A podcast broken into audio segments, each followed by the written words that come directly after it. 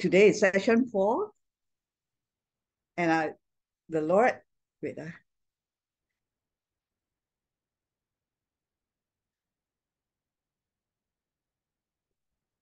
those who know Daniel in the book of Daniel, right? Those who know their God will do exploits. It's a year of Holy Spirit. And Holy Spirit is a is the, the executor. That's why it's the book of acts. Action. All right. It's a year where the church is going to be activated to act on the word, miracles, signs and wonders, blessings, as well as every area of our life. It's going to happen this year, provided we have the word and the Holy Spirit. Without the Holy Spirit, we can do nothing.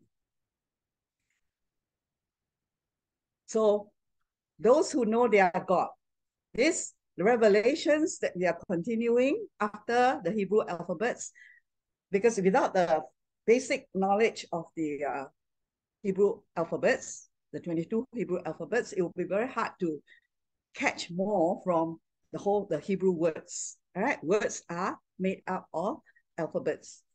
So it is from that teaching of the, the alphabets that when we come to the word, is easier to understand than from someone who totally have no uh, uh, knowledge at all of the alphabets. Yeah, I believe the you know the the Holy Spirit last year or this year, we are coming to the last end of the year. Uh, 22 alphabets, 22, three weeks. How many months is that? Divide by uh, 21, 22 weeks. One week, uh, four weeks divided by four, about five months. We spent by the wonderful grace of our Holy Spirit and help of Holy Spirit to dig into the Hebrew letters to understand how God works and moves and how powerful is God that change lives of uh, that, that the, the God of Jews is also the God of the new creation. Jesus have never changed. God has never changed. He is the God that changes not. He's the same. And if the new creation would catch and know the God of the Jews, the God of Abraham, Isaac, and Jacob, what happened to the Jews will also happen to us. Therefore, before we do anything about, uh, learn about what is peace, what is shalom, what is all this, let's know who is God. Who is this God who prospered the Jews, who blessed the Jews, who chose them until this nation, Israel, is a nation that the world around is scared of. They displayed the glory of God. They displayed the mighty, their mighty God. What about the new creation? it's all about go to church, come back from church, and then live their own life as if there is no God. Very sad, right? But remember this Jesus is coming back for a glorious church. This church will no longer be one, the body of Christ, of, for those whom he have called and chosen all over the world, the ones who will respond to him and not to just churchianity will be the ones that God will use in this last day revival and harvest of, of souls. It has been put into the hearts of many pastors around the world that in these last days before rapture, we, they will be stirred up. There will be a revival, whether we like it or not, by the power of Holy Spirit. Not without him is empty. By the power of the Holy Spirit, bring out revival. Lost souls will be brought in in a way that man has not seen before, any generation had not seen before. And God is preparing sons and daughters. That's why it's warriors and not warriors who can go into the promised land like Joseph, as Joseph, uh, that? Joshua, these are the people who will, God will use And it's no longer our own strength, our own might. If we will follow him, we will listen to and see who he is. We will be the Joshua's who will go into the promised land and lead many others into the promised land and know who God is. Today is understanding God's name, Yahweh.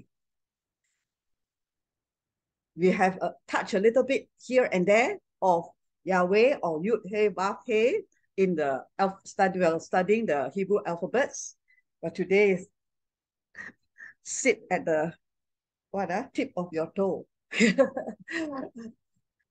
because the revelation that God, Holy Spirit gave me, plus, you know, uh, leading me to some of the teaching here, uh, that, that revelation really caused me to see again our God, Yahweh, who He is, and how is this revelation of God as Yahweh is going to affect and change our lives in this world. Exodus 6 1.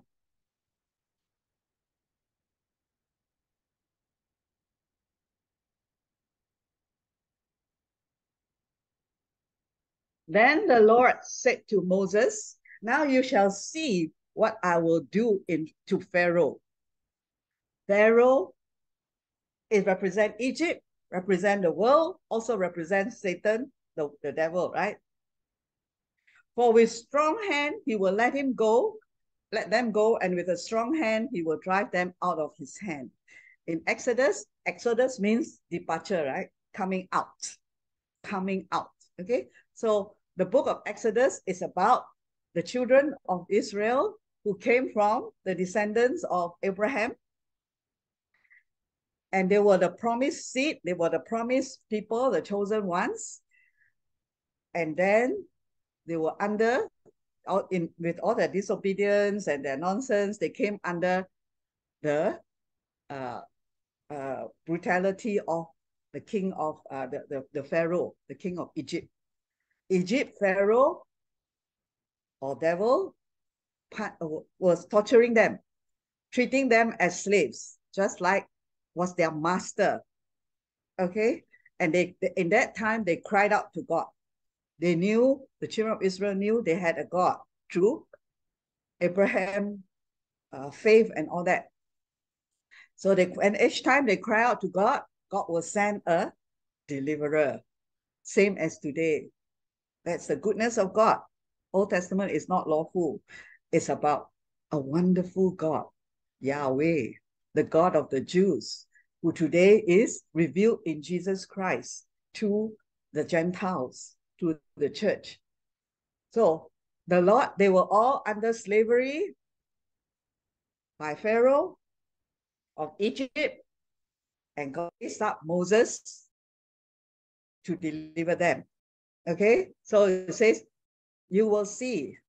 God wants us to see you will see this word see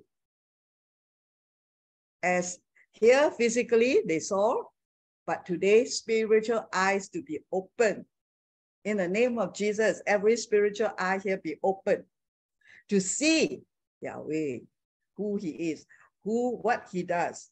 So that's what Moses, uh, God told Moses. And God spoke to Moses and said to him, so God is going to send Moses to deliver the children of Israel out of the bondage or slavery from Pharaoh.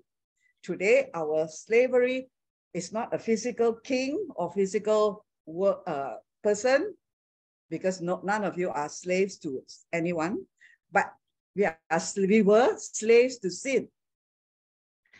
That means sin and all the effects of sin, sickness, trouble, disease, worries, fears, all that are the result of sin. And many believers are still under the control of fear, fear of lack, fear of losing someone, fear of all the insecurities and the fears are still there.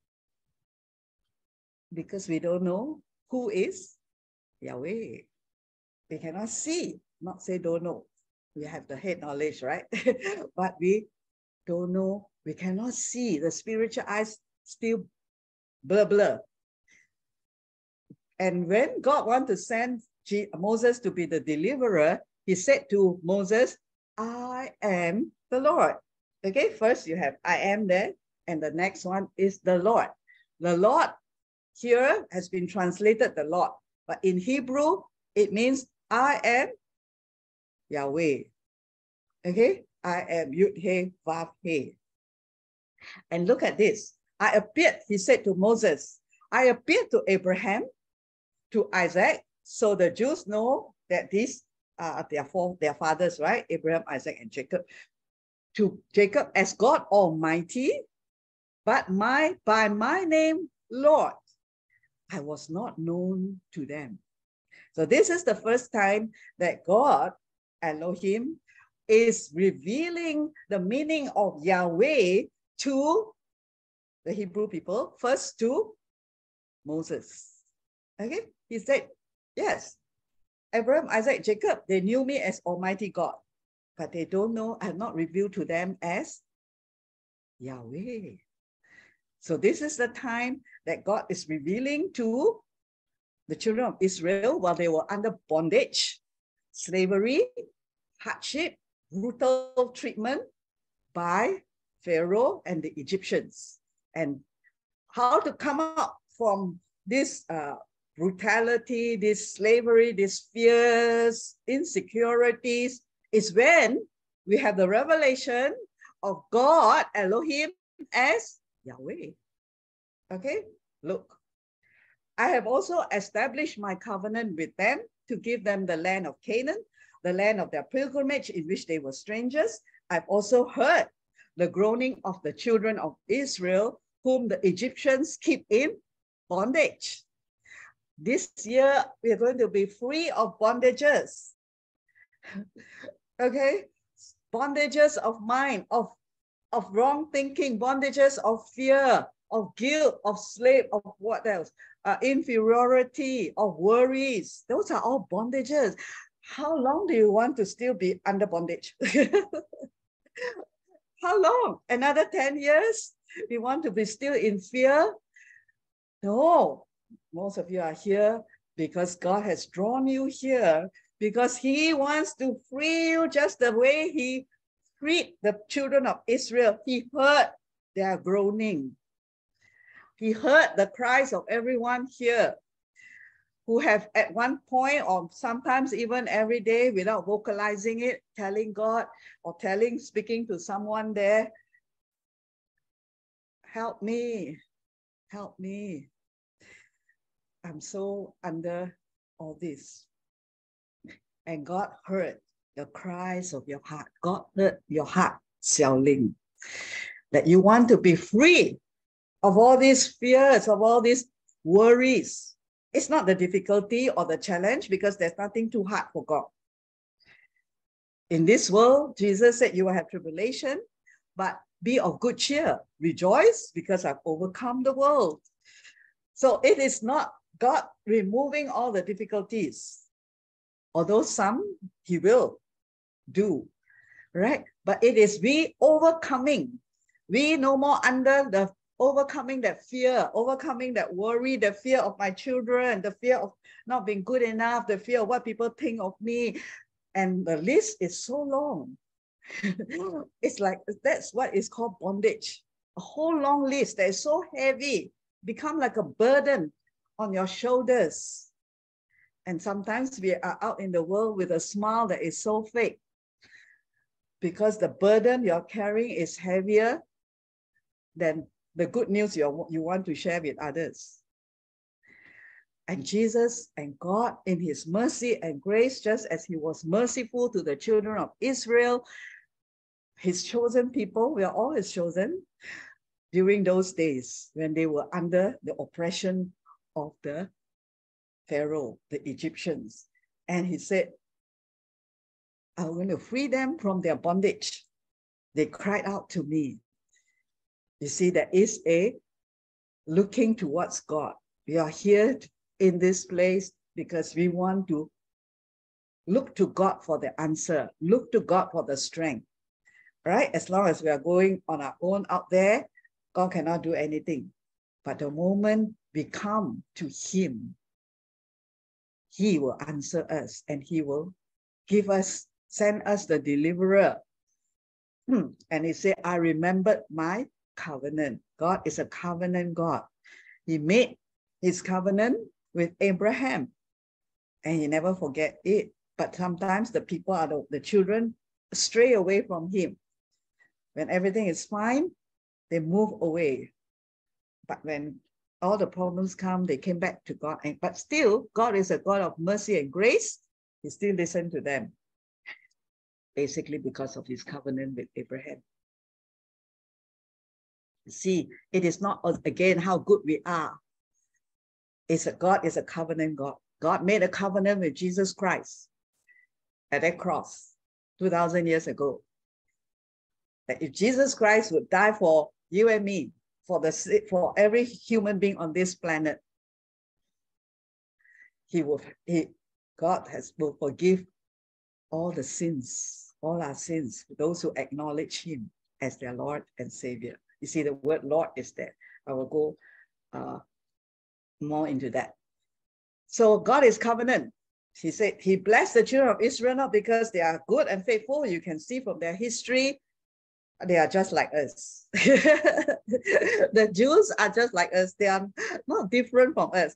Everything is fine, we forget God. Everything not fine, we come back to God. Okay, that is the result of sin. Yeah, but things are going to change. It's not going to be like that anymore. So God is a covenant. God said, I love you, I chose you, not because you are good, not because you are. There's, therefore, there's nothing for us to boast, but because He loves us. He is good. He is merciful. Not we are good or we are merciful. That's why we live our lives not by our own righteousness, our own goodness, but we are dead. That old self with the old uh, self, self ability, self confidence died and this is the new person drawing from God. Therefore, say to the children of Israel, see, I am the Lord. That means I am Yahweh or Jehovah.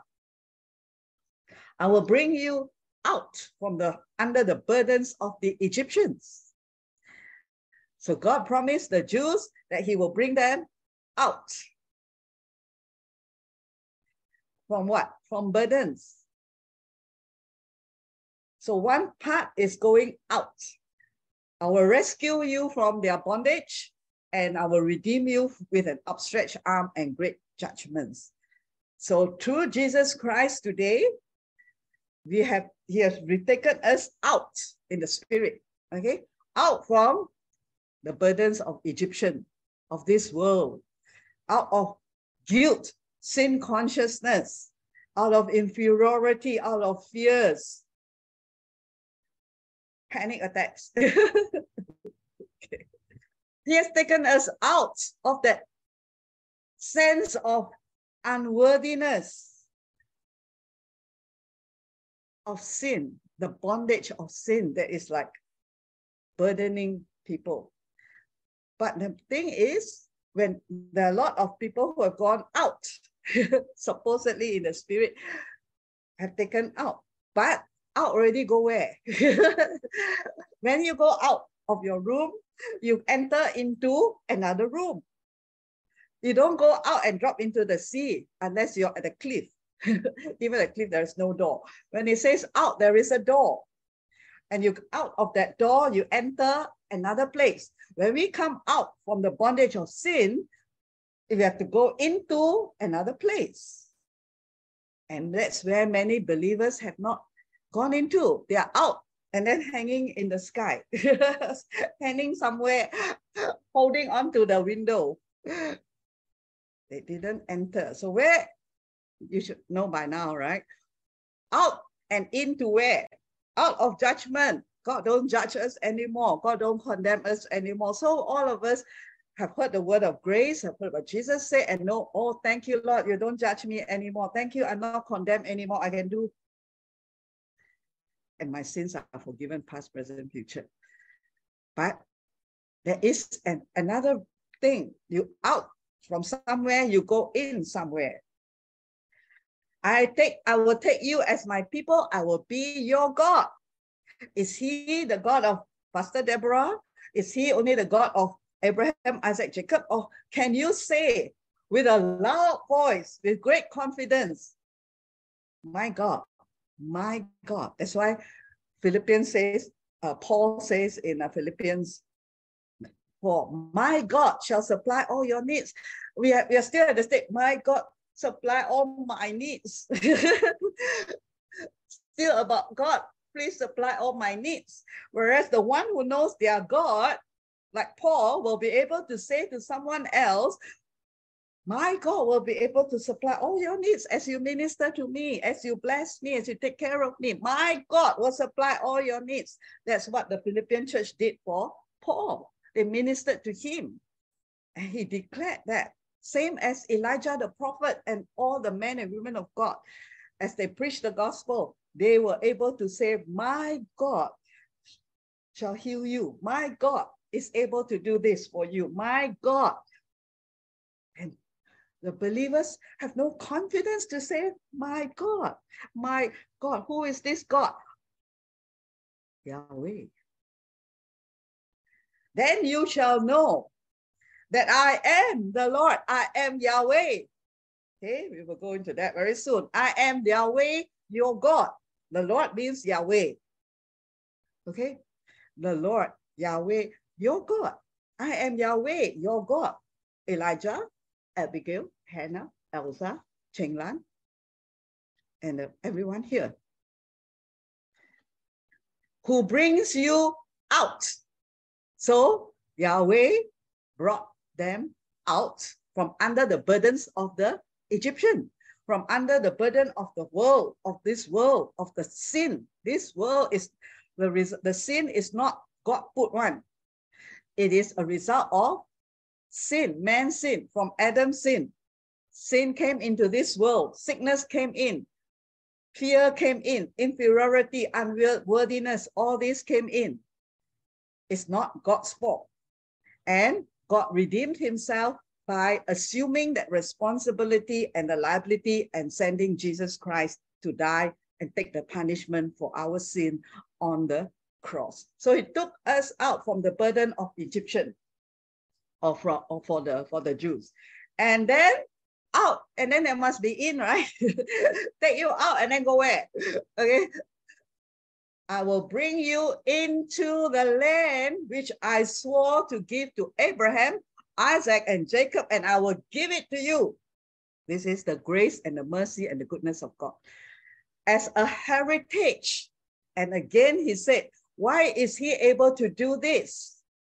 They're in the physical realm, the Jews, about 2.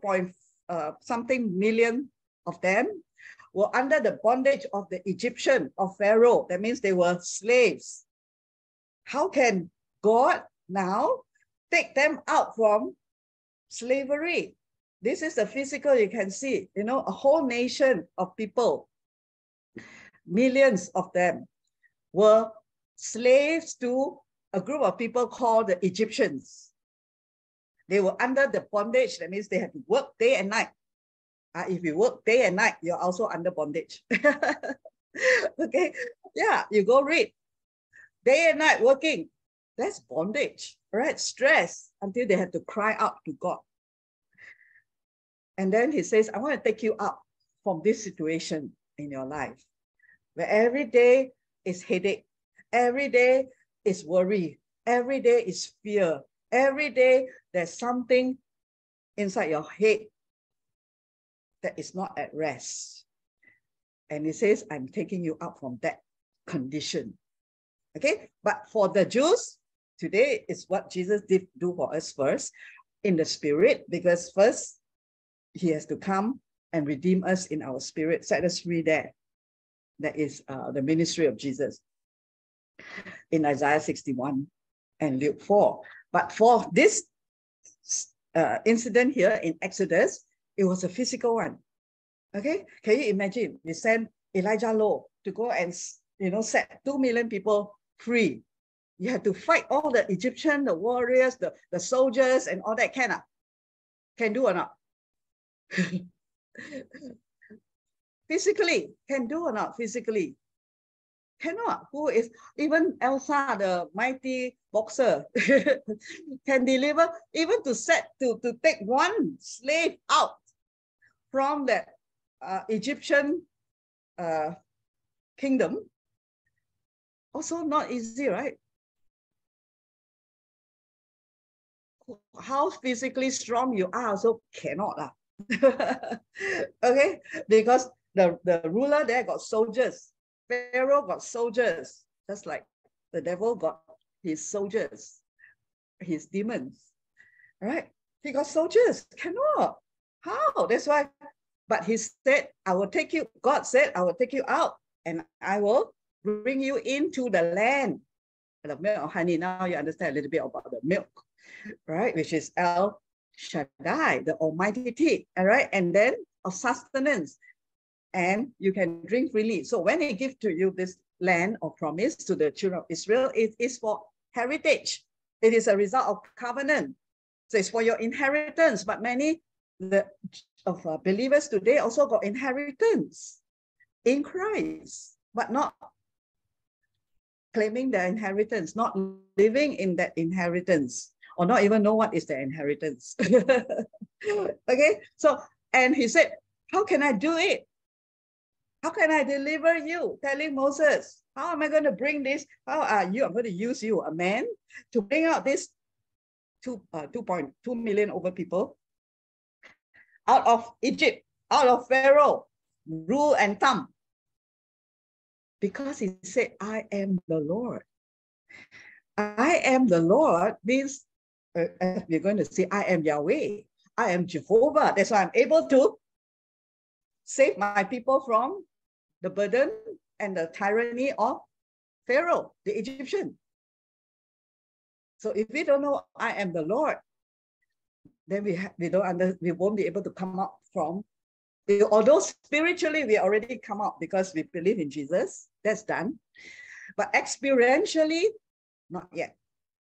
Okay, now let's see. That's why when we receive Jesus, it's not just as Savior, it's Lord and Savior, Master because there are two masters here, even in this uh, uh, this incident. The one master is Pharaoh. I am the Lord Yahweh is God as master, God as the Lord. Okay, so who is able to give you the to, to take two million people out from slavery? I am the Lord, Yahweh. So Moses spoke thus to the children of Israel but they did not heed Moses because of anguish of spirit and cruel bondage. The children of Israel cannot see God. That's sad, right? Normally, it's only the pastor of the church that can see God. the rest oh, are still trembling in fear of anguish and cruel bondage because they've lived all their lives under sin, under bondage of fear, of fear of lack, of fear of oh, no one take care of them or fear of what other fears you have.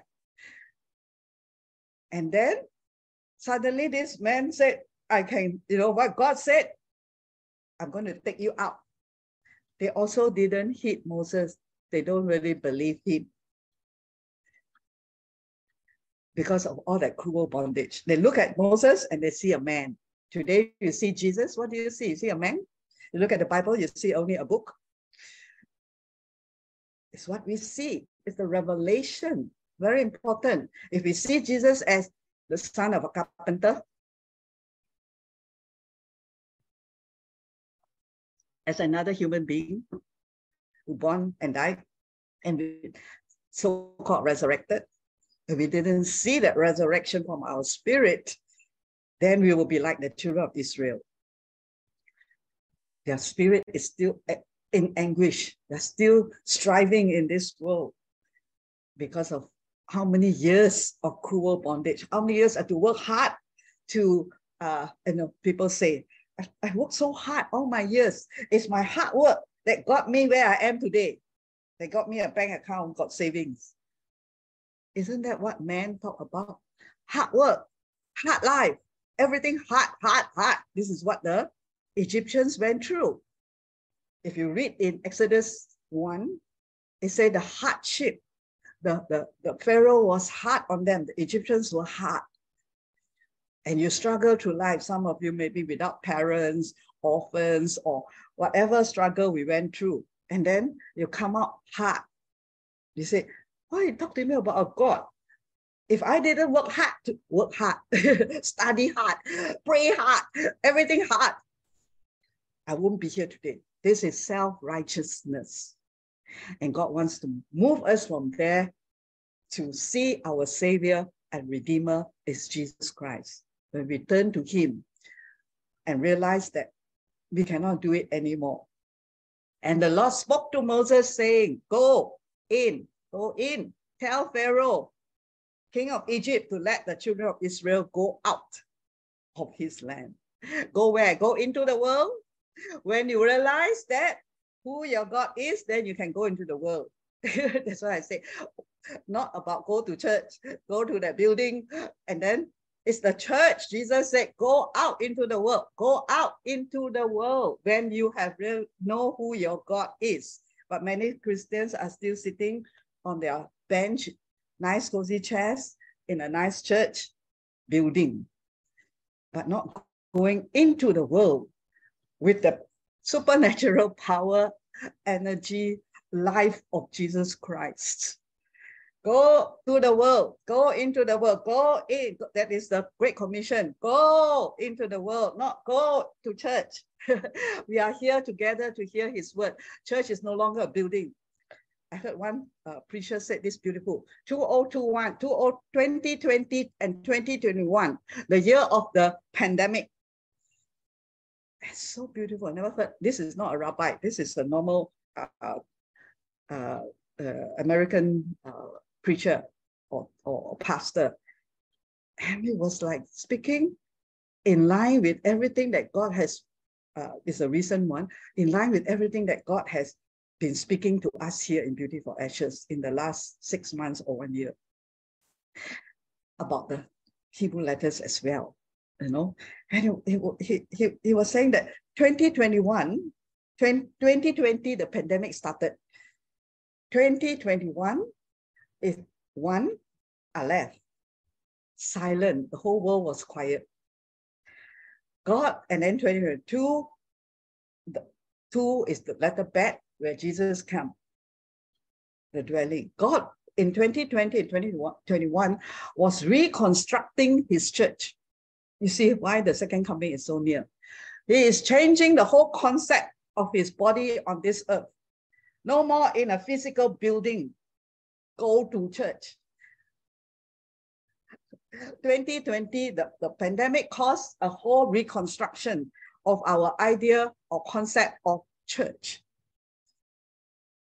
The real church, and there was a detachment. Then the real people were the ones who who still filled with the Holy Spirit, who still met together. Of course, there was Zoom and all that. The building was gone, empty.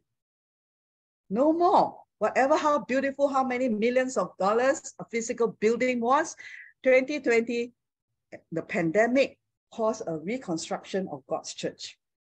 It's the believers who still know their God in the midst of this reconstruction. It's just like the book of Acts who still continue worshiping God together. This is the real church, not the physical building. And then this year, the third one, year 57832023, number three, Pei Gimel, AT is the gematria or numerical value of pay, the decade of pay, all right, 10 years of pay of declaration, of speaking. We have been, I've been sharing all that. All right, until Jesus come, most probably in this decade, before 2030. It's a year of declaration, declaring as what God spoke to Moses and said, speak, go, tell, tell the devil, instead of scared of the devil. Tell, tell the world the good news. Don't be just enclosed inside one building. Tell Pharaoh, tell the devil, Satan, you've been defeated. Let my children go. Let my people go. God's people, God is about to do another great deliverance. Whoa, I love that. As I share it, such anointing and power because it's, this is what God is doing. It's not only me sharing, many pastors and leaders. The year of Gimel, I'll share that more and more throughout this year. Number three, 2023, the last letter, is the year of the rich man chasing the poor man for abundance, the camel year. I shared that a little bit in one of the Sunday teaching about Rebecca, the camel. God choosing, choosing, send Isaac out. The son, uh, rather, Holy Spirit, the servant, to go and find a bride for Isaac, the son, Jesus Christ, resembling Jesus Christ. The church is to be the bride. And this bride fed all the camels. Camels are bringing goodies, blessings. The bride of Christ today, the church, are those ones who have received from the Lord and will give out. Give. Gimel is a giver. Keep giving. We are blessed to be a blessing. God will not put abundance onto any one of his children who will just keep it for themselves. It's a year of great abundance, but he will look for the hearts of the people who are giving out. Tomorrow I'll share a little bit more on that because after Gimel is Dalet. Okay, go back here. Oh. Tell Pharaoh to let the children go. This is our mission. Go and tell the devil, get out from this person's life, get out from that person's life, get out, get out, get out. Let my people go. And God is, Yahweh is going to do something. And Moses spoke before the Lord, saying, The children of Israel have not heeded me. How then shall Pharaoh heed me? For I am of uncircumcised lips. So now Moses representing man. I cannot do, uh, God, I cannot speak. Uh anyway, when God wants to do something, you don't care about whether you can or cannot. All right. The Lord spoke to Moses and Aaron. The Lord, Yud Yahweh. Today we're talking about Yahweh. And the meaning of Yahweh, may it go deep inside our spirit this morning. Spoke to Moses and Aaron. Aaron is a brother of Moses, right? And gave them a command for the children of Israel and for Pharaoh, king of Egypt, to bring the children of Israel out of the land of Egypt this year also is a great command, and in the years to come, the, God, the, the Great Commission is the command of our Lord Jesus. If you say, Jesus, there's no more commandment, then go back, look at Matthew. There's one more commandment. Go into the world and preach the gospel and make disciples of all nations. For lo, I'm with you. And today you'll also find out the meaning of lo. Okay, to bring the children of Israel out of the land of Egypt. Same command. But the thing is, he's not asking us to do out of our own ability because Moses, as a human being, also cannot speak properly. Okay? Or rather, he was humbled by God to a place. He was a prince. He was with, you know, he can speak very well, a great orator as a prince of the Egyptian court or palace. But God had to humble him 40 years. So at in the wilderness until he came to the place he had to depend on God. He know he cannot do it. That's when God will use a man or a woman. And it came to pass on the day the Lord spoke to Moses. See, one day God speak to Moses, already a lot of things can happen. So don't don't let God speak to you many, many days. again and again, God had to speak and speak and speak and speak, and then still no response. On the day the Lord spoke to Moses in the land of Egypt, the Lord in the land that the Lord spoke to Moses, saying, I am the Lord. You see, keep on reminding Moses. Now, see, remember the verse just now? This Yahweh revelation, the Lord revelation was not revealed to Abraham, Isaac, and Jacob. But now he's going to reveal it to Moses and the children of Israel, I am the Lord. I am the Lord that have sent you. If we don't know Yahweh, we cannot go out. Or rather, we go out with fear and fear. Speak to Pharaoh. So what was Moses' part? Was to speak to Pharaoh. Not the Pharaoh speak to him. Today, Christians, if every day listen to what devil is saying, Pharaoh is talking to you all the time. But we are to speak to Pharaoh, speak to the devil instead of devil talking to you. Listening to all the lies of the devil is the expertise of almost Christians. Cut, no more. Okay? If this continue to happen in your life where you are listening, the devil is speaking to you, instead, then there you will always be there. You cannot rise up and go and set God's people free.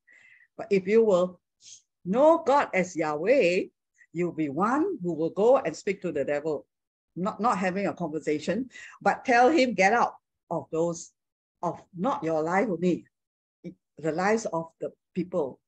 That's why it is about God raising up a mature people, a mature church who will grow up and go into the world and save people who are under bondage of the devil. Stop looking at ourselves and see me and me poor thing. My family very poor thing. Me very poor thing. I'm not worthy. Stop it. See Yahweh and go out as who you are, a warrior, mighty man of valor, Gideon, if you are there. God has called you, mighty man of valor. Go and what do you say to the devil? You don't have a conversation. What's your name, devil? no, you just tell him all that I say to you. That's why I ask you to do meditation and confession. Putting God's word into your heart so that you can speak God's word out to all those lies, to the devil, having a nice time, having dinner with you, breakfast with you, lunch with you. and they are saying, oh, nice conversation. No, speak to the devil the lies when you have put God's word. What I say to you, if we don't know what God is saying, how are we going to speak to the devil? We don't even know the devil is talking. What I say to you, very important, Yahweh, is what God is saying to you. That's why in, you know, we need to know without a vision, without knowing what God is saying, the people will perish, they will lie in slumber, God's people. But today, there will be an abundance of revelation if we will take the time to listen. But Moses said before the Lord, Behold, I'm of uncircumcised lips. How shall Pharaoh hit me? He was still looking at himself, of his weaknesses, but the Lord said, so the Lord said to Moses, see, I have made you as God to Pharaoh. The devil, right? Elohim, right? Supernatural. Even, of course, in the Old Testament, God cannot, Jesus not yet uh, die or went to go, go to the cross, so God cannot live in man. But God will come in, the Holy Spirit will come on the prophets, priests, and kings for a certain time to accomplish a certain mission, and then he goes up because he cannot live in them because they are still unholy. So I have made you, God is talking to an ordinary human being like us, flesh and blood. Need to go toilet one. Okay, need to eat. That means human being. Don't think Moses is uh, made of iron. He's still made of flesh can bleed one if you cut. But God said it's because of his God, right? Elohim, the all-powerful one, the only one God, creator. I made you as God. So this is Elohim again, right? This is God. That means I made you supernatural. I made you powerful. I made you like a Superman, Wonder Woman. I made you as God to who? To Pharaoh, to the devil at that time. Today in Christ, that's supposed that's who we are in Christ. You are greater than the devil.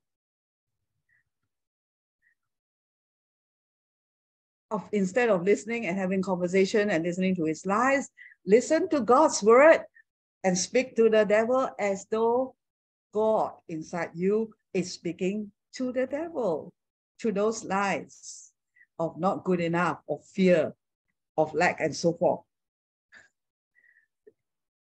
Emmanuel, God with us. May we our eyes open and see the Holy Spirit that raised Jesus from the dead lives inside you. I think everyone need to meditate this more.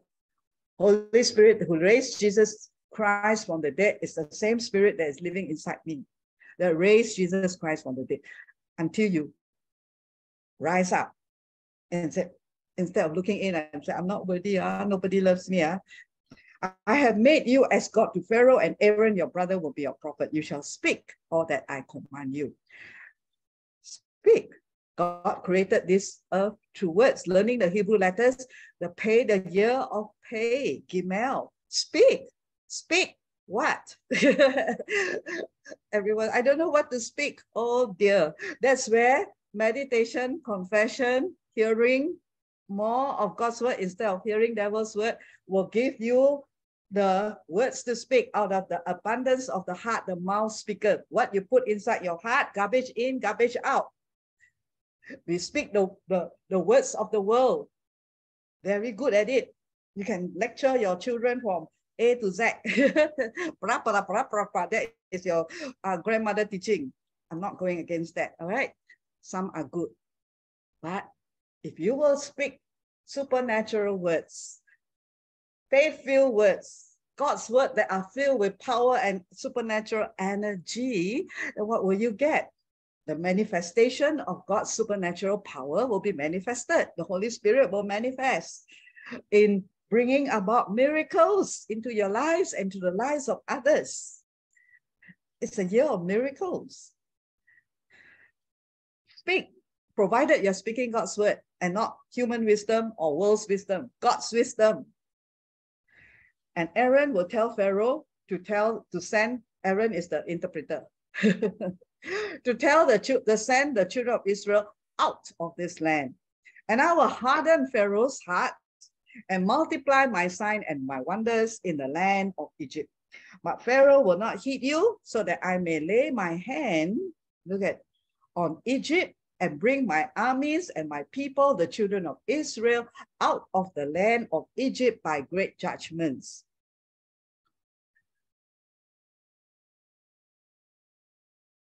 Signs and wonders are things that supernatural that people can see. And it is an act, an action, right? Doing, healing the sick and so forth in today, meaning and much more than that. Okay, I will multiply. So first, he's going to, God is going to show, he do all these things by whose hand? His hand. I will lay my hand on Egypt and bring my armies. Look, his people, the Jews at that time, the Israelites, they were not even a soldier army. You have, if you read through the Old Testament, you see the people, the enemies actually fear the God of the Jews or the Israelites. But the Israelites always, after a while, rejoice in their victories that God has given them. And then after that, will go back into fear of the enemy. Isn't sounds like a little bit like right? Yeah hallelujah i'm safe. Go to church. And then after a while wow a lot of enemy uh, come in uh, then slowly surrender to enemy. But god still see each one of his children with potential with koach the power that he put inside us. There's a potential to be released and he saw his armies there in all the people who think they are weak and oppressed. And they are his people, most of all. He's going to bring them by a great display of the mighty hand of God. Then Moses and Aaron did so just as the Lord commanded them. The Lord, yeah, Yud He or Yahweh or Jehovah. And Moses, that time was 80 years old and Aaron 83 years old when they spoke to Pharaoh. so anyone above 80 or 83 here. Elijah, you are still below 80 or 83. At 80 years old, God sent what was Moses' job? To go and take out the take the God's armies and people, children out of the world, out of Egypt. Today is taking the Egypt mentality out of us because we are we cannot come out from this world. We are here on this planet. But the thing is, where the devil has come in and and built a kingdom and set up his kingdom of Egypt. Where is Egypt today? All inside the head of every believer. Very sad, right? The kingdom is there. Devil's kingdom is there. But God said, no, they have been dethroned. And for us now, we all right, speak to the lies, the devil lies over the mind and get out when we built that spirit man. It was 83 and 80. That means there's no one too old in physical age to go and set captives free. It's regardless of age, physical age. All right, young or old, everyone can be used by God to save souls, to bring save souls. That means you're saving someone from something. If you don't realize that, you may not even do anything, right? People are under bondage. Do you have a heart for these people that Jesus had? That compassion that Jesus had, and he looked into the world and he saw the people as lost sheep. I will buy one sheep for everyone to look at you every day. but then they were out of stock. Only Elsa got the sheep and the gimel and remind you that you are a gimel to go and look for these lost sheep that the people are lost outside. Jesus had that compassion. May we be filled with God's compassion, the Lord's compassion as he saved us to go and chase after the lost sheep, the poor man, poor in the spirit and give them what Jesus has given you and wants to give to them. So no more I'm too old or too young. Then how did God, Yahweh, deliver them? 10 plagues, right? That's why you all watch in the YouTube or movies, Hollywood, show you the, the 10, 10 plagues that was, uh, that God gave, God showed his mighty hand. Moses, a human being, can do all this. I cut it out because if I go through all, it's very, very many few chapters. All right, you can read it for yourself because you need to see Yahweh. And uh, we are coming to it. Who is Yahweh? He says, I am Yahweh. I'm going to lead you out, lead you to take about 2.5 million people out of Egypt. Even to take 10 people to go for a to go somewhere also very difficult already, right? One want to go here, one want to go there. These are millions of people. And God is not going to just, that's who God is, Yahweh. He's going to reveal himself as Yahweh now through his mighty hand. So you see 10 plagues there. All are supernatural. One is the Nile River turned to blood. Okay, but all of course speak, point out to Jesus as well. But I'm not going to go into all that. I just want to show you something about the mighty hand of God here. Supernatural. The river turned to blood. Anyone in your lifetime have seen river turn to blood? No, right? So it is a supernatural act of God. Plague of rocks. We have seen plague of virus, COVID. plague of rocks? No, it, but it happened during Moses' time.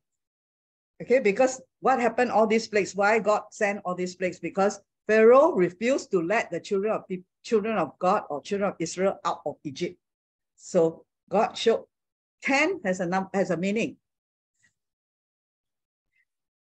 We will come to that. Remember, you're learning the Hebrew alphabets.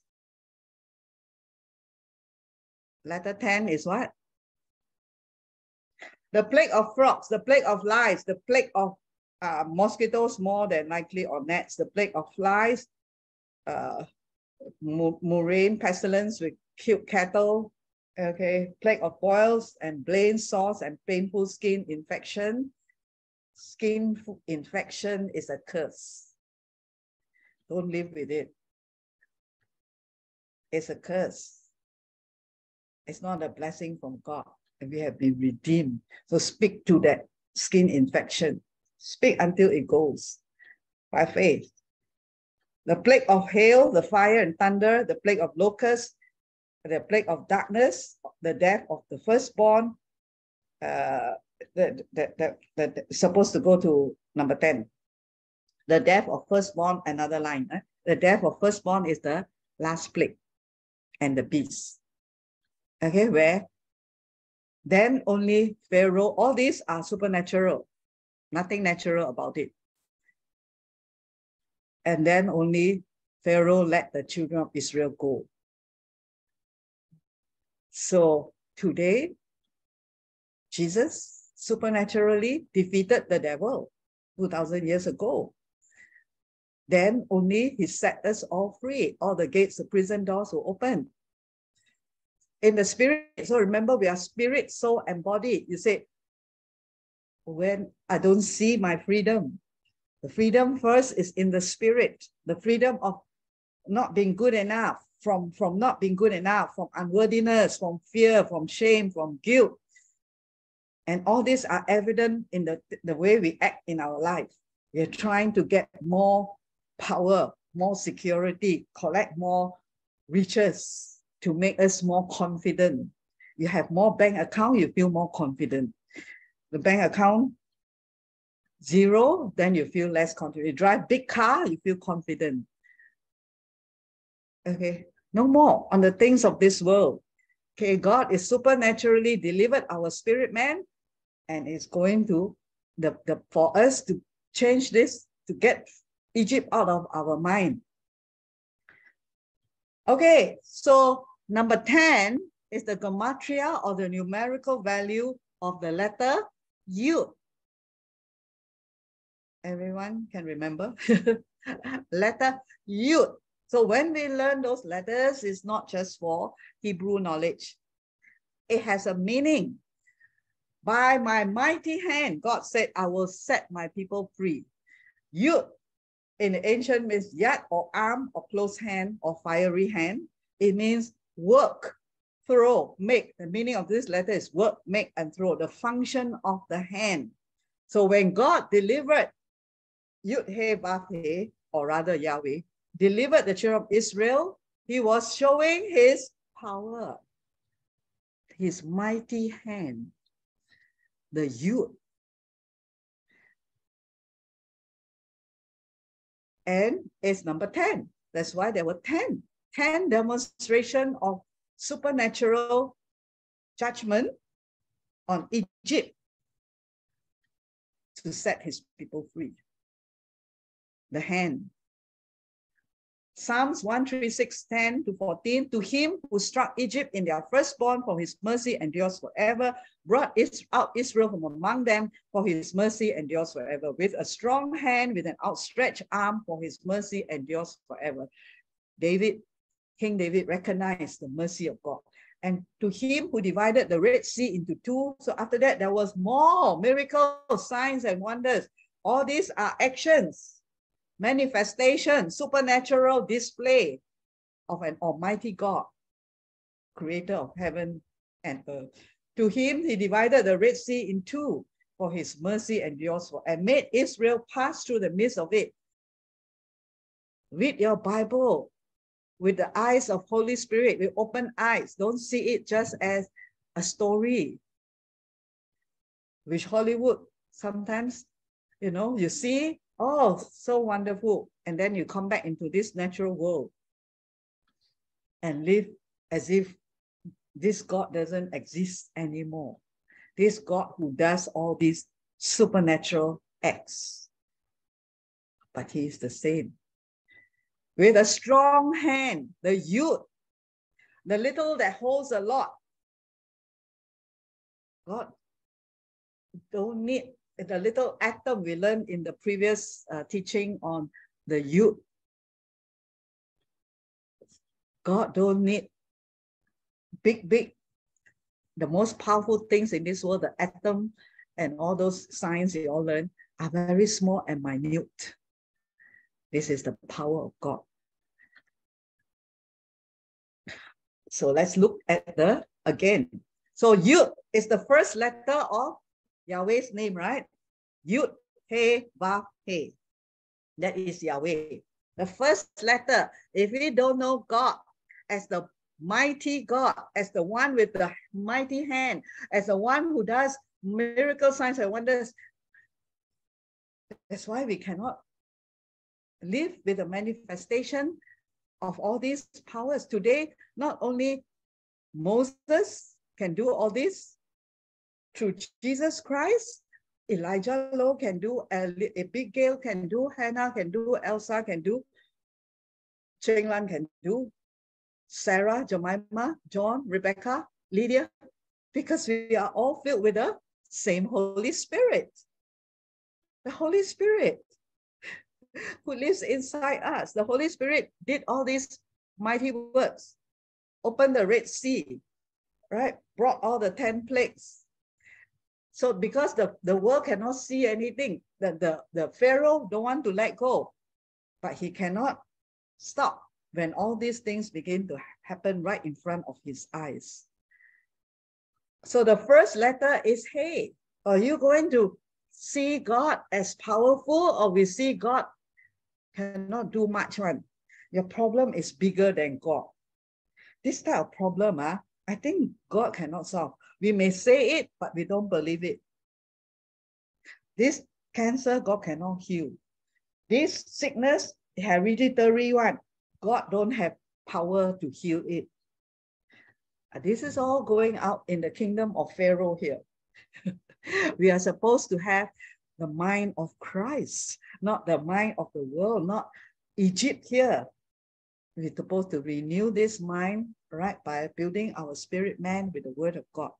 And all pharaohs have to go out, all Egyptians have to leave.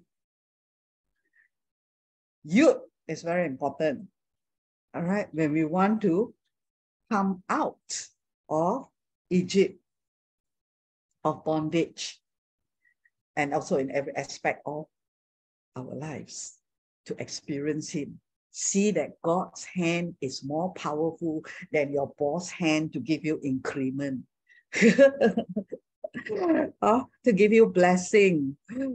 Oh, if we see our own hand more powerful, we missed it we've missed the first letter of Yahweh, which is God's hand. He can turn, he can put, change government, he can change, he can do those mighty signs and wonders. What can God not able to do?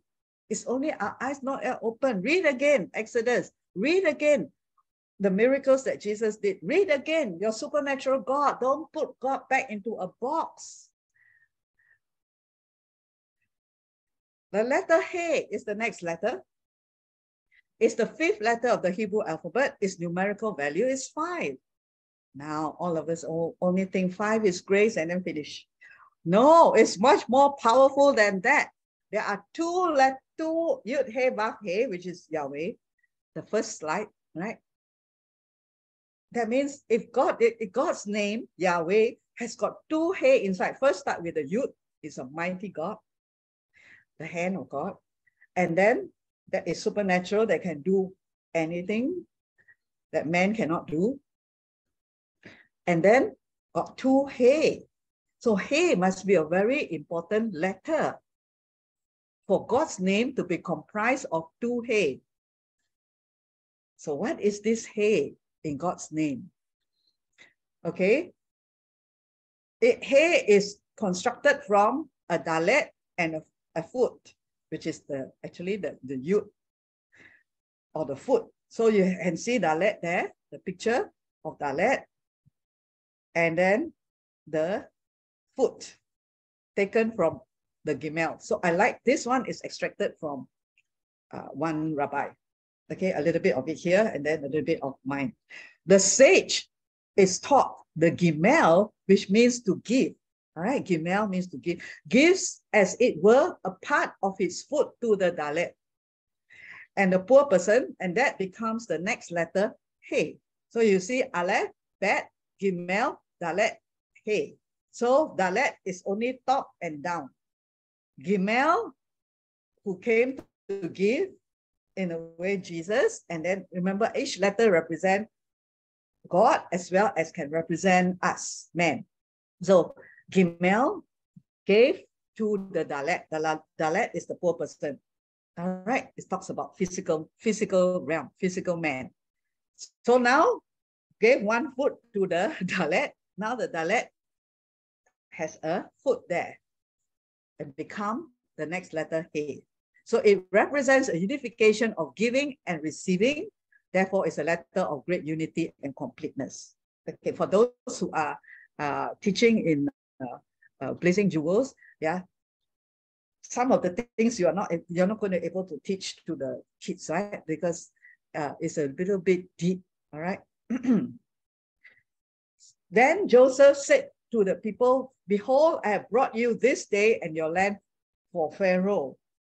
So we're going to look at the word hey, right? The letter hey.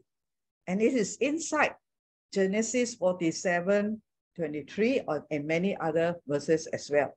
Lo, here is seed for you, you shall sow the land. Lo, lo, Elijah Lo is made up of Hey and Aleph. It actually said, behold. It means lo, hey, behold, see, look. That's the word hey. So when Joseph took the, uh, you know, uh, provided uh, grains and uh, food for the they were they were having a famine, right? This is why he said, "Lo." He was talking to the people. That means, hey, hey, behold, see. Okay, so lo, Elijah lo, see. That's the meaning. Lo, behold. Hey means behold. See, it's like a window. It's see, begin to see. Spiritual eyes, whoop, open, see, see. Here is the seed for you, and you shall sow the land. So when uh, God used Joseph as a prince, as a prime minister to the Pharaoh, Egyptian Pharaoh. This is another, another scene already, another time. And he gave the seed to the people to sow. He says, you shall sow the land. Behold, see, see the seed, see the seed. The seed can also mean Jesus. See everything, the revelation. The name of the letter appears, hey, appears in this verse. Take, lo, or hey for yourself, seek. Take or hey expresses revelation of self in the act of giving of oneself to one to another. Giving to others is in the form of self-expression in the ultimate gift of self. Jesus sold himself. He gave himself for humanity, for this world, for you and me. When he gave, he didn't hold back any part of himself. He gave himself whole person, his time, his energies, his life. What is your life made of? Money, time. He gave all this, his whole life, to us, to you and me, to humanity. Hey, see, see, hey, see, see, hey. When we call someone, we say, hey. In the secret of the letter Gimel, the rich man gives of himself to the poor man. We are not just giving some money to someone who's poor. We're not just giving some hope, you know, some something to someone. We give of yourself. Gimel talks about giving of himself. Jesus being the example. He gave of himself. He gave of his time. He gave of his life. He gave of everything that he had, leaving heaven for us, everything that he owned to the poor man in the form of charity. So when we give, it's not just, okay, I give you $50. Uh. We give from our heart, from ourselves, from our time. Sometimes it is much more than that. That's why the man or woman of God, the pastor, the evangelist, the, the real uh, people, they don't calculate with God. this time I'm not free. I'm not saying that you, you all don't need to go and all that, okay? But in our heart, we have given ourselves to God and given ourselves to humanity for Him, not just as a charitable act of as a, as a good person. All right, from the Lord. The highest form of charity is when the giver is completely concealed from the receiver. In order, this is from the Talmud, that is the Hebrew, uh, the, the Jewish teachings. In order not to embarrass him, as it said, the concealed gift subdues anger. So the greatest for the Jews, the highest form of charity or giving is the giver is totally hidden. Look at this. Here is the secret of the letter Hey. The gift itself is the relation and expression of self, drawing the receiver into the essence of the giver. When Joseph, the speaker of the verse, took take for yourself seed corresponds to the Sephirah Yesod, whose function is to express itself in the form of giving seed. He was giving grain, but grain for food for them to eat, seed for them to sow. That's the difference between grain and seed. That's why when we talk about sowing and reaping, right, it says he God gives bread for the uh, the one who eat and seed for the sower. Seed God gave, Jesus gave us his life Therefore, it can produce life in us. That seed of Jesus Christ came into our spirit and is supposed to bring forth life, not only to ourselves, but to others. That seed needs to be nurtured, watered with God's word and the Holy Spirit with the anointing. And then only can this life be reproduced in you to bless others with the life of Jesus. It's not just about giving 50 ringgit, 100 ringgit, or 1,000 ringgit. It's about seed, life being given for. We are become givers, we are concealed. Joseph was hidden. Where is it? Joseph first gave grain to his brothers. They had no food to eat. They were starving. So he gave them the grain to eat. They were unable to recognize him in that giving because Joseph's heart was totally rebuilt, remolded by God, right? He went through all those seasons in his life, testing and all that. He was humble. He saw God in his life. And when he gave, he forgave their sins. Forgive is also, there's a word give inside them. Inside. Instead of holding people's uh, grudges against what people have done back about uh, to us, you give them the grace of forgiveness. Forgiveness is giving. You are giving them because you receive forgiveness. God gave you forgiveness. Now you can give others forgiveness. The grain, and then they were unable to recognize him. Most of us, we give something the whole world knows, especially politicians, right? I tell you because I work with politicians before. And I saw with my own eyes, the reporter come, big check, they have what they call mock check. And then take photograph, appear in newspaper, so and so has given 3,000 to whichever. We may not do exactly like that, call reporters. Okay, but sometimes this is how we give. They have to be seen. And the God's way of giving is not like that. Right? Cannot be seen.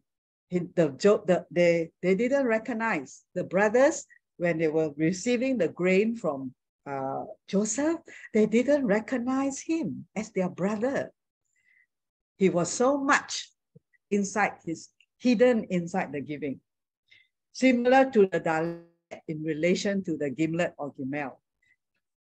Upon his revelation to his brothers and thereby to all of Egypt, his giving became that of the hay. Instead of grain, he now gave seed. So not just to eat, but because of his, his life inside him was God's life, Joseph was hidden. They only saw he was giving them life. Actually, the grain was life to them. They saw God's provision in the giving. They didn't see just their brother whom they persecuted or mistreated Gimel giving to Dale is not to boast of our ability to give, but receiving from Jesus. Jesus was hidden. Many people, you see, the Bible says that he forgave, he came where no one knew him. Jesus came. He didn't announce, you see, his the way he was born was in a manger. Only the wise men were given, were led to him. The rest don't know him. It was a quiet night. That's why they call silent night. Nobody knew that the King of Kings was born, the one that was prophesied by the prophets of old. The prophecy was going to be fulfilled 2,000 years ago. And today, another prophecy is going to be fulfilled very soon the second coming of Jesus. Quietly in a manger, there was no home for him, no hotel. He was selfless from day one. God becoming man, incarnate. And that's why he filled each one of us that we can be that Gimel to the world, not boasting of ourselves, but totally immersed in the goodness of God, hidden, giving seed. That's where we give life without obligation to anyone that I have to return this goodness of what you have, someone have done to me. God said, while we were yet sinners, Christ died for you, Elsa. Christ died for me. Christ died for me. While we were still sinners, while we don't recognize him, while we don't recognize there's a God, we don't recognize that this baby is God himself. We didn't recognize, we didn't see, we were blind, we were going our own way. He came down hidden from man to go and walk to the cross and take your sin and my sin. May we see, hey, hey, see, behold, behold him, behold God who was hidden in his giving, whose self he put down himself. He was like a wheat, a wheat of grain that fell to the ground. He was stripped himself of all self dignity, of all self pride, and he had every reason to be not to do that because he is the King of Kings, the creator. But he humbled himself, the Bible says, he humbled himself and took the form of man so that he can take your sin, Xiao Ling, so they can take your sin, Lydia. You can take my sin. And he was even, we, we didn't even know him. We didn't even recognize him when he was born 2,000 years ago. This is the Gimel, the heart of Gimel of Jesus Christ. He gave now seed. Seed is the meaning of seed is anything that can be sown. That's seed. Seed, life, put life inside us, and now we can put seed into other people's lives.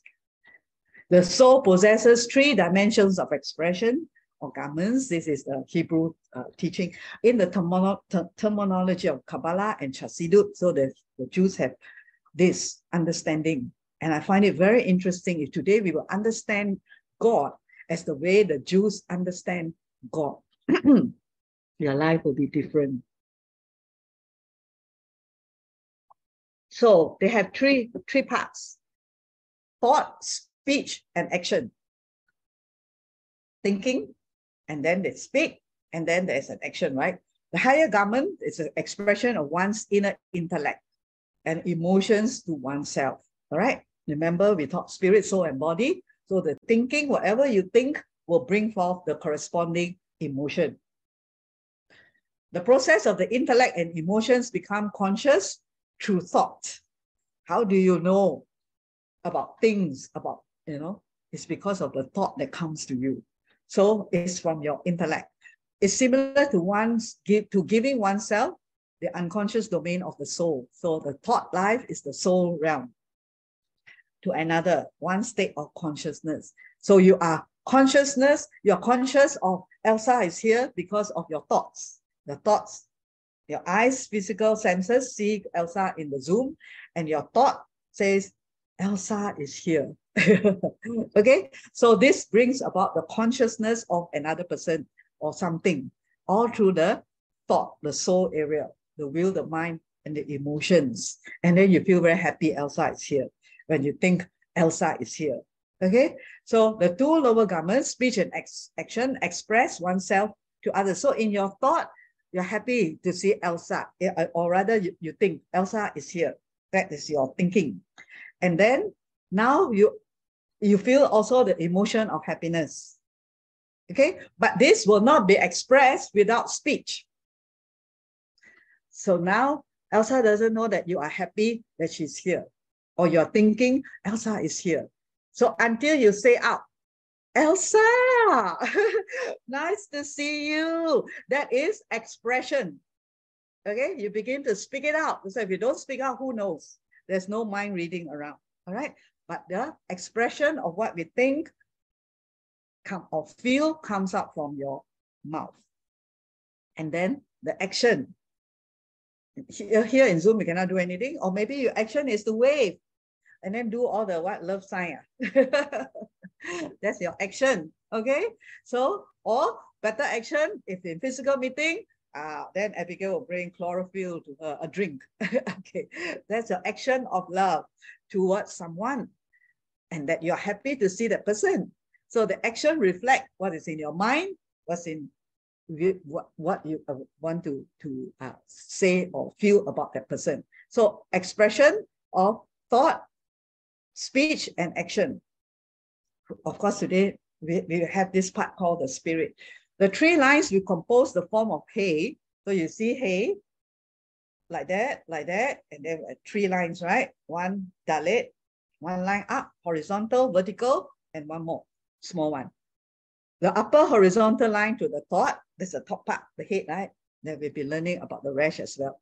The right vertical line to speech. So to convey to express from the thought to the down there, the speech, the unattached foot, which is the yud, all right, or the foot given by the gimel to complete the dalet is the action part.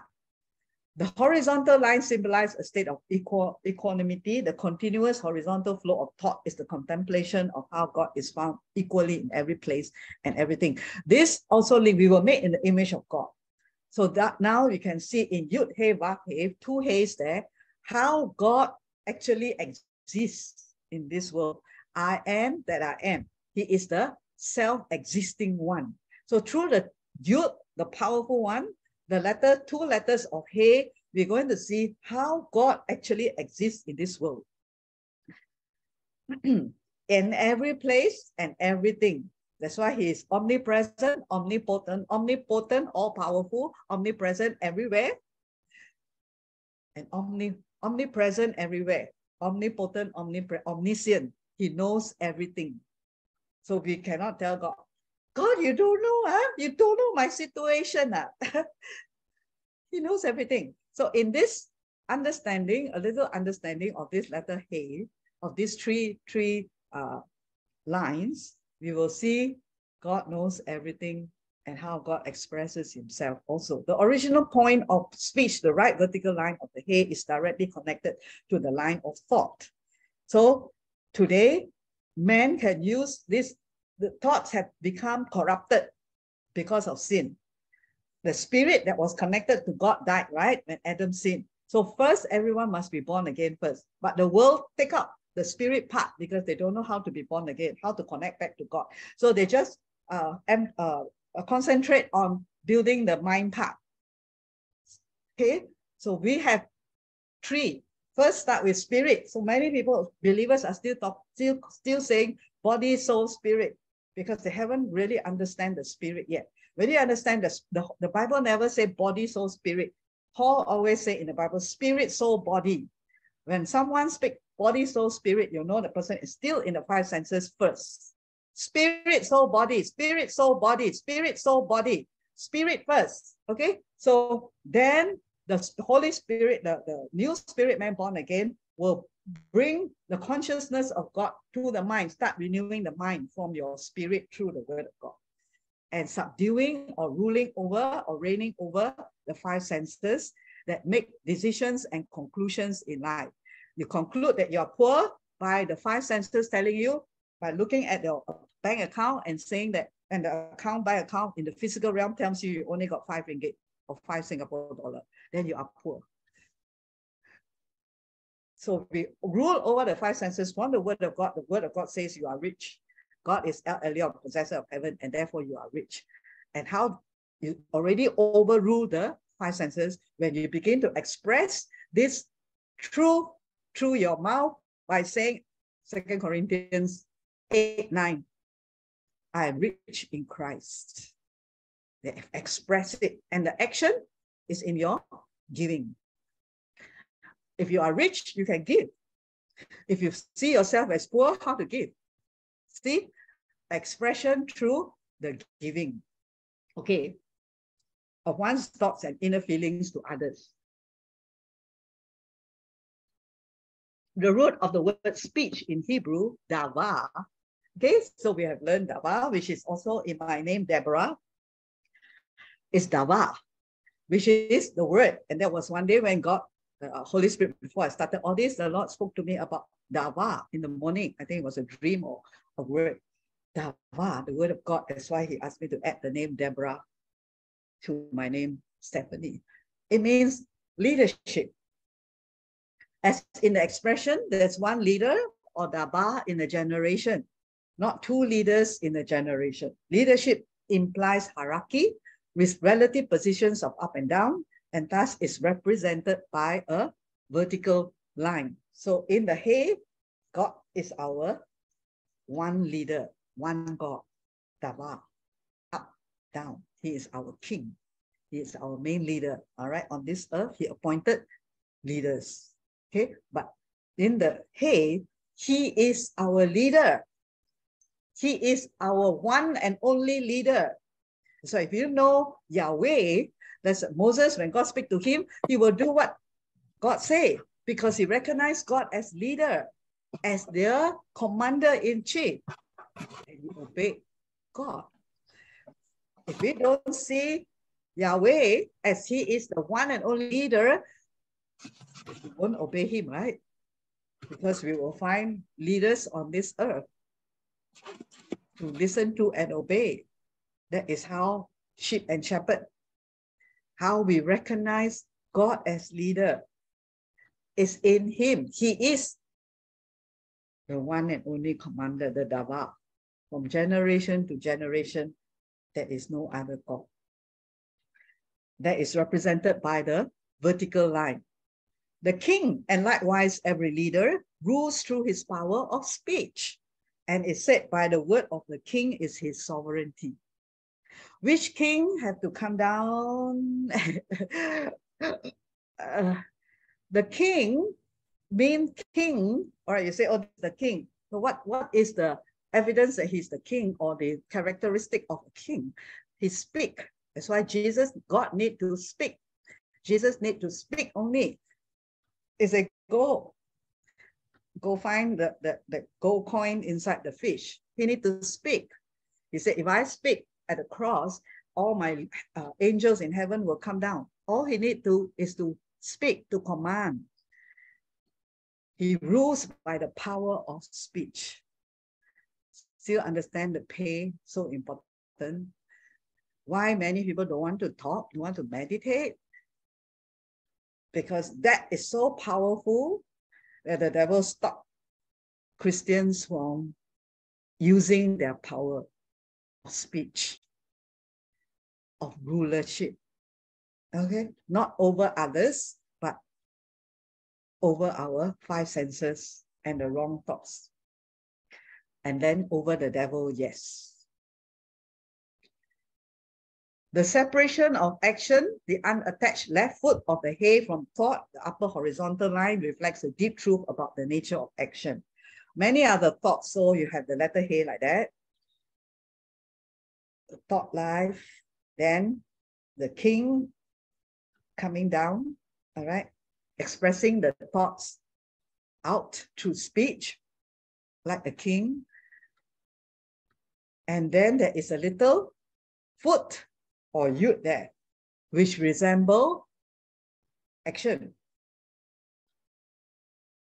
So you have, you, everyone can say, I got a lot of thoughts, you know, I want to serve God, I want to do this for God, I want to give God this amount, this amount, this amount, but what happened? The, the foot, the no action taken. Okay? No action taken. So the hay there is that God not only, that's why God in uh, Isaiah 55 says, the thoughts, my thoughts are not your thoughts, my ways are not your ways. All right, but today can be our ways through Jesus Christ. He giving us the seed, the new life to be able to obey him and to put his thoughts into action, to put his thoughts into our mind, to put his words into our hearts so that we can think like God thinks instead of always thinking opposite to God. Because the carnal mind is enemy with God. How don't we realize how serious this is as believers? We allow our mind to be filled with all the wrong thoughts that are enemy with God. We don't even know what God thinks, how God thinks. Yeah. And therefore, there is no action. There is no manifestation of supernatural in our life because all we have is just up here, head knowledge. Okay. So the servant of God experiences the ex, ex, existential gap between his thoughts and his deeds. Often he's unable to realize his inner intentions. So everyone has good intentions. They want to serve God, they want to give, but wrong thoughts. Or oftentimes he's surprised by unexpected success. So sometimes God intervened through. That's called grace tikam tikam. but that is a good God, right? That's why babies will always have, I want ask God for this, ask God for that, right? It's fine. God still love us and God still want to take care of us. But the time, the, the older ones are those who can reach out to others already. All things are yours. We don't have to ask God once a year, ask him for a request. The Bible says that Everything you desire, ask in faith, and shall be yours. What one, not two, not three, not four, not five. Every request in your heart, every desire of your heart, I will give it to you tomorrow. It's a fantastic revelation that God has given. I haven't fully put it together of how good God is. So look at here first, all right? That sometimes, yes, unexpected. It's a grace of God. It's like to the children of Israel they are so grumbling and all that, but still God bless them. In both cases, he feels the hand of God directing his deeds. The gap is the experience of divine nothing, the source of all creation, indeed, something from nothing. We have now reached the combination of the sequence represented by the three letters, Gimel, Dalet, and He. So you see Gimel, Dalet, He, right? The process of giving of oneself to another. The gift representing by the represented by the foot, the unattached segment of hay, when fully integrated in the receiver, becomes his own power of action and giving of himself to others. Okay, this is so exciting, right? The gift represented by the foot. So the Dalet, the, the poor person, you and me, without Christ, was very was poor, like a Dalet. And then the gift from, from Gimel, Jesus Christ, gave to us the Dalet, a foot. Yeah, Philippians say what? It is I who give to you to be able to give to others, right? Everything comes from him. So he give and then go inside, integrated in the receiver. First we receive. Now we have the seed inside us, the life, and we now have the power of action to give of ourselves to others.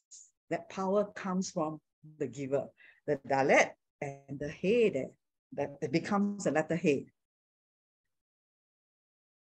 Even more, now he fully realizes that the ultimate effect and potency of his deeds are in truth with the truth, the act of divine providence.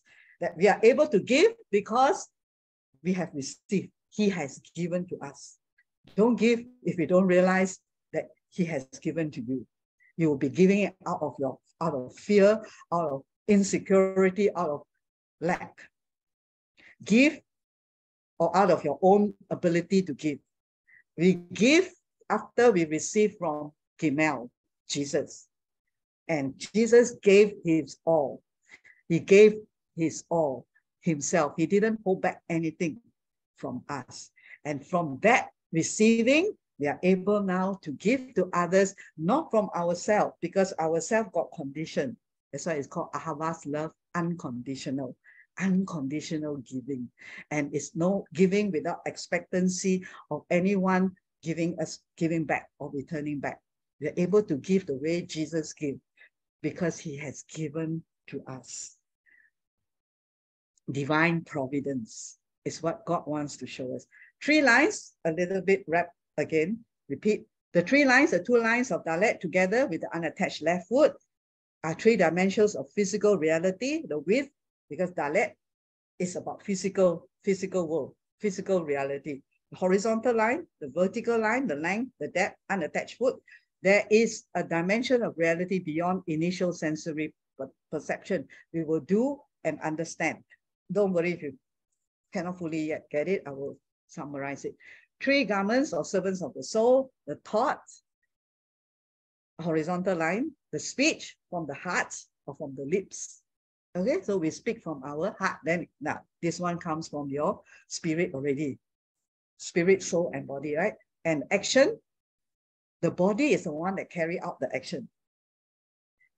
Instead of now, a lot of believers is living from the body tell what to do, decide what to do. But now, if you have the thoughts of God, all right, and the word of God from your heart, now you rule so that your, your, your word from your heart will go renew your mind and give you those thoughts. And now you and say, give with joy, with without fear. And then who, who take the action? Your body, ma. your hand had to reach into your wallet, right? you say, I want to give, I want to give, and then the hand didn't touch anything cannot, right? So it is the action, the unattached foot. And that part is unattached because it's up to us whether to do or not to do. So in any other areas, to love, to serve, or whatever. Okay? Divinity, same. Essence of God, the horizontal line, that's God above everything. Trans vertical line, the transcendent, coming down to us, and the immanent, the unattached, the action of God. So the name Yahweh, all right, or He, rather He, the letter He, means to be broken, to take seat, to behold, revelation. And you have this world, breaking of the vessels and resulting plurality of creation, teacher breaking the brilliance of his comprehension for the sake of the student. The He, right, is the Gimel coming down to the poor person Dalet. He break, break himself, all right, he humbled himself he was broken so that we don't need to be broken, broken in the spirit, right? He humbled. So this is the teacher have to break down for us to comprehend the youth. Remember, God is infinite. He, he cannot actually be comprehended, but he came down in a form of man so that we can understand a little bit of who God is by seeing the physical man Jesus. If not, we cannot say, God didn't say, I love you, I love you, I love you, and then we cannot understand. He came down and revealed himself in a simple way that man can see, can taste, can touch, can hear. And then he died for our redemption, for us to be born again, our spirit man, so that now we can understand God through his word. The teacher, Holy Spirit as the teacher, breaking down in a simple understanding for the comprehension for the sake of the student. so impregnating reality with the soul of Israel, that is God chose Israel. That's why God had to, in many ways, help the children of Israel to understand him, to see him. The divine revelation, divinity is beholding God. An ultimate revelation of the mas, mas, mas, Masha, or Messiah, Savior two hates there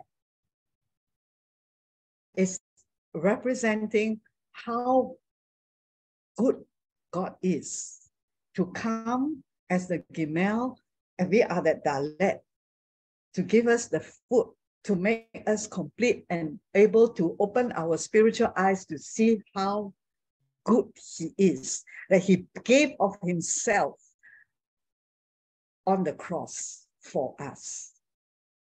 Yud He Vav He.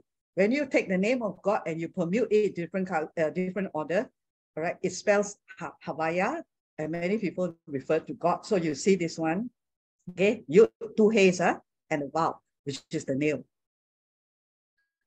It's a word of being, Hava, Hava, Havaya, because God brings everything into being.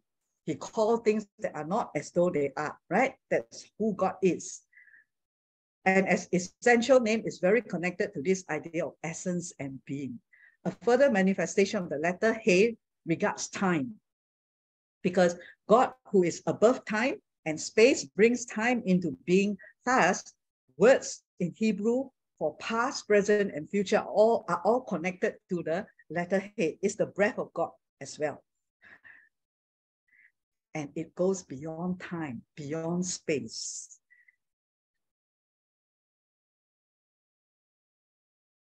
God's name is hinting to that all being, all time, all reality is animated by God's infinite light. That's why Jesus, light speaks of revelation. Jesus says, I am the light of the world.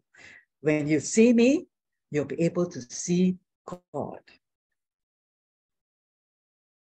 This is the light, the revelation. You say, so that's why there are many other so-called lights in this world.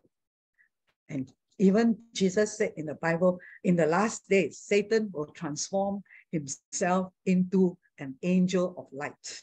And the last days doesn't mean only today. It is earlier. Many people go and think that that's the light, that's the light, that's the truth. It's not. This is, Jesus says, I am the way, the truth, and the life. I am the light of the world. In me, in the light, you shall see light. In Christ, as the light, you will see, as the revelation.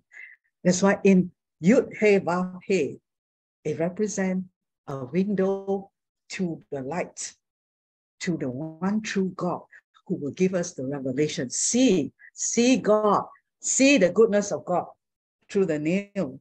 The nail points to Yahweh, our creator, our God, who is almighty.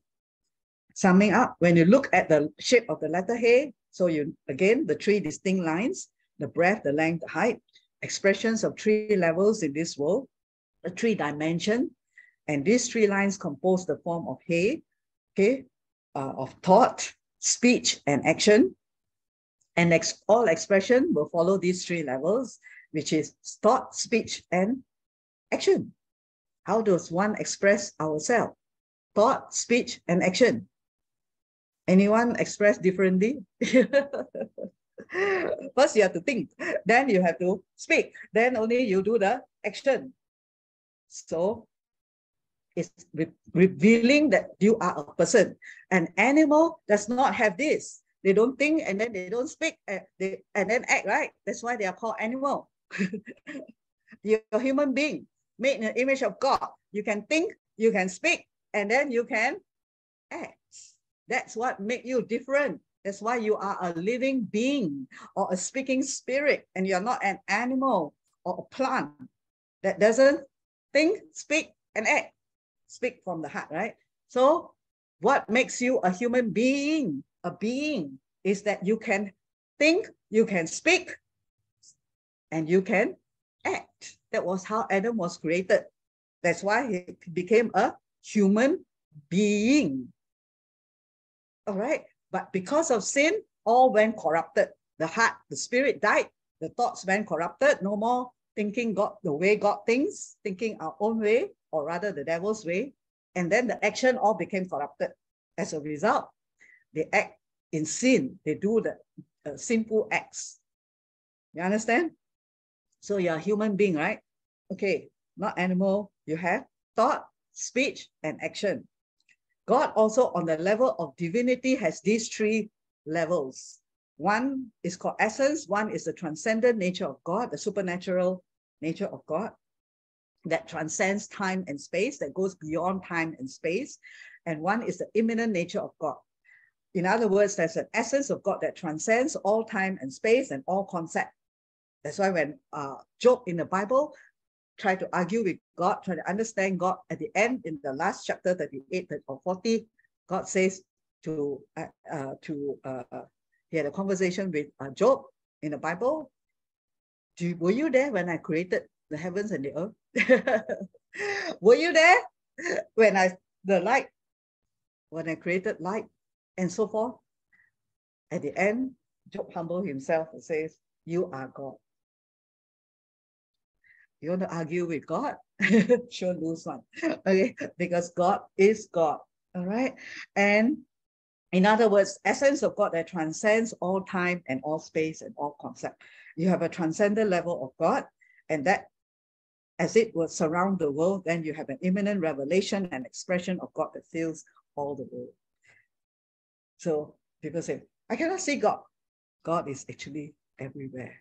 If our spiritual spiritual eyes were to be opened by God, we can see God. The Hebrew letter A, hey. Five, I won't go into the five, it's too long. He, uh, meaning revelation. Take seed, life, breath of God, and the brokenness of God. Jesus humbled himself in his love while we were yet sinners. He came for you, he came for me. This is, hey, why it's so important. See and see again. See the hand of God. Look at the uh why it is yud hey vav hey. See, remember, lo means behold, hey. And remember Thomas in the Bible, one of the disciples, after Jesus was resurrected, he was the one, when Jesus appeared to his disciples, he was not there. So he didn't see Jesus resurrected. And then when the disciples tell him that Jesus have resurrected from the dead, he said, what did he say? Unless I see the nail marks in his hands and put my finger where the nails were and put my hand into his side, I will not believe. John 20, verse 21, 25. So he was living in his senses, right? He says, unless I see. So what happened? Jesus appeared to him and he saw the holes, the hands, that was physical seeing, okay? Of the hands, of the nails, that I mean the, the, the hole in the hands that Jesus was really the one who was nailed to the cross and then resurrected and appeared. And then what did he say? When Jesus appeared to him physically, he said, Thomas said to him, My Lord and my God. My Lord, you hey, Master. My Lord, my God. But Thomas only acknowledged Jesus as my Lord and my God, Yahweh, when he saw physically. Then what did Jesus say after that?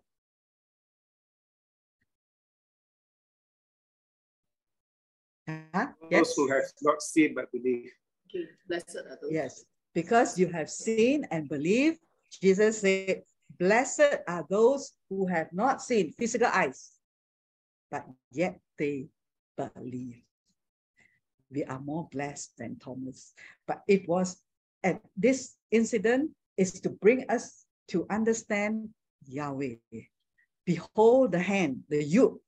See, when you have Yahweh, he moves.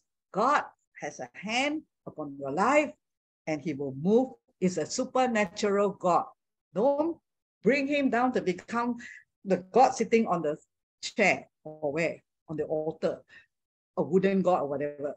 No, he is the creator. And he moved in miracle signs and wonders. That's how he delivered the children of Israel out of Egypt, two million of them, by the 10 plagues and parting the Red Sea, all showing that he is the ruler over nature, over time, over space. And then, behold, see again, this God who is so all powerful, almighty, went to the cross, nailed to the cross, so that we today, nail means, uh, vav means connect back. Through Jesus hanging on the cross, uh, dying on the cross, we now connect back to God. We can now have God living inside us and God speaking to us. Behold the nail, behold the hand. Is that if our eyes were to open and see Yahweh, Yud hey vav hey. Hey is also grace, which means undeserved. None of us deserve this power, goodness of God in our lives. The manifestation of his supernatural blessings upon blessings, favor upon favor, gift upon gift through Jesus Christ. The abundance of grace and the gift of righteousness was given to us so that we can rule and reign in life as kings. So that we don't no more be a bondage to the devil of Egypt, of burdens and worries, so that we can enter promised land out from Egypt into the promised land. If we can behold the hand and behold the nail. It's a imagine we don't see this, we have such a wrong understanding of God. God doesn't want to take care of me, or maybe we think God cannot take care of me. Remember the thought life? That's why we struggle in our life to be self-made, to be independent of God. That is the tree of the knowledge of good and evil, independent of God. But God said, partake of the tree of life. Go back to depend on Him. Go back to see Yahweh, the goodness of God. Behold, two times behold, because one is so blind. Probably one time see the cross, one time see the hand of God. The cross is a demonstration of the ultimate unconditional love and sacrifice of Jesus Christ, of God for humanity. It's at the cross, at the cross, at the cross where I first saw the light and the burden of my heart roll away. It was there by faith I received my sight, and now I am happy all the day. A simple song that revealed the cross. If at the cross that we receive our sight, it's at the cross we receive revelation of who our God is, Yahweh. That was the beginning of the opening of our eyes. Sin closed the eyes, and man of man and humanity, darkness came. Darkness is cannot see anything, cannot see God, cannot see how good God is, cannot see the promises of God that God will take care of you, Elsa. That God doesn't want us to live in fear, that God wants us to live as Gimel, that we have received an abundance of grace and gift of righteousness at the cross. May we behold the cross again and see the love of Jesus, the love of God demonstrated at the cross for each one of us that will move us, that He gave us the foot, the dalet that is so poor in poverty, and He gave us a foot that we can now walk and see and go and give to others the same wonderful good news of hope, of life, the seed that he put inside us can grow and bear fruit. And we no longer live for ourselves because Jesus didn't live for himself. He came down. He lived a life on this earth for 33 years. For who? For each one of us. For each man and woman on this planet to redeem them, to take them out from Egypt, from the burdens and cares of sin, of slavery, and take us out into the promised land of milk and honey. Behold, this is Yahweh. Yud, He, Vav, He. This is my name forever, says the Lord in Isaiah. This is my memorial unto all generation. It applies at the time of Moses, Abraham. It applies today in our time all generation. Behold the hand, behold the name. I am Yahweh. That is my name. I will not give my glory to another or my praise to idols. I, even I, am Yahweh, and beside me, there is no Savior. And that's where the next name is Yeshua, Jesus. We will learn more again about Yeshua. We send Yeshua, but first know Yahweh. It is through Jesus that we get to know Yahweh. But today I trust you have a deeper revelation of Yahweh, the power, the youth, and the hate, the goodness of God, unconditional, the revelation of who He is. Open eyes, open, open, like Thomas said in the Bible. Blessed are those who no longer depend on your physical eyesight to see God, but being born again of the Spirit, we now let the Holy Spirit open our spiritual eyes day by day to see Him. And our vision, our sight came from first the cross, the nail. Behold the nails. Amen. May this year, as we tonight, we're going to have a Thanksgiving night. Behold the cross. Behold Yahweh. From Yahweh, the Almighty good God. May our eyes, oh, oh, spiritual eyes open to see how blessed we are. Not because we have food and money, how blessed we are that we have been redeemed from the slavery of bondage of sin of Egypt, from carrying burdens that we will probably carry for the rest of our life if we did not know Jesus Christ and take him as our Lord and Savior. Let tonight uh, be an expression, right? Thought, speech from our heart, and action of our thanksgiving to our Yahweh, to our God, who has shown us great miracles of saving us from sin and also blessing us in this life, that we can be a blessing to others. So I'll see you all tonight. May our spiritual eyes open to see Yahweh, the goodness of God. Two hays there. Two hay. It's like God calling out to man. Hey, hey, you there, Elsa. hey, you there, Elijah. Hey, you there. Behold, see, see him. See the good God don't let the devil turn your eyes to see God is not real, God doesn't care. I need to do all things by myself. No, see, God wants us to come to Him. Jesus said, Come to me, all you who labor and are heavy laden. I will give you rest. Yud, hey, vav, hey, will give you the rest, the peace, the joy that this world cannot give.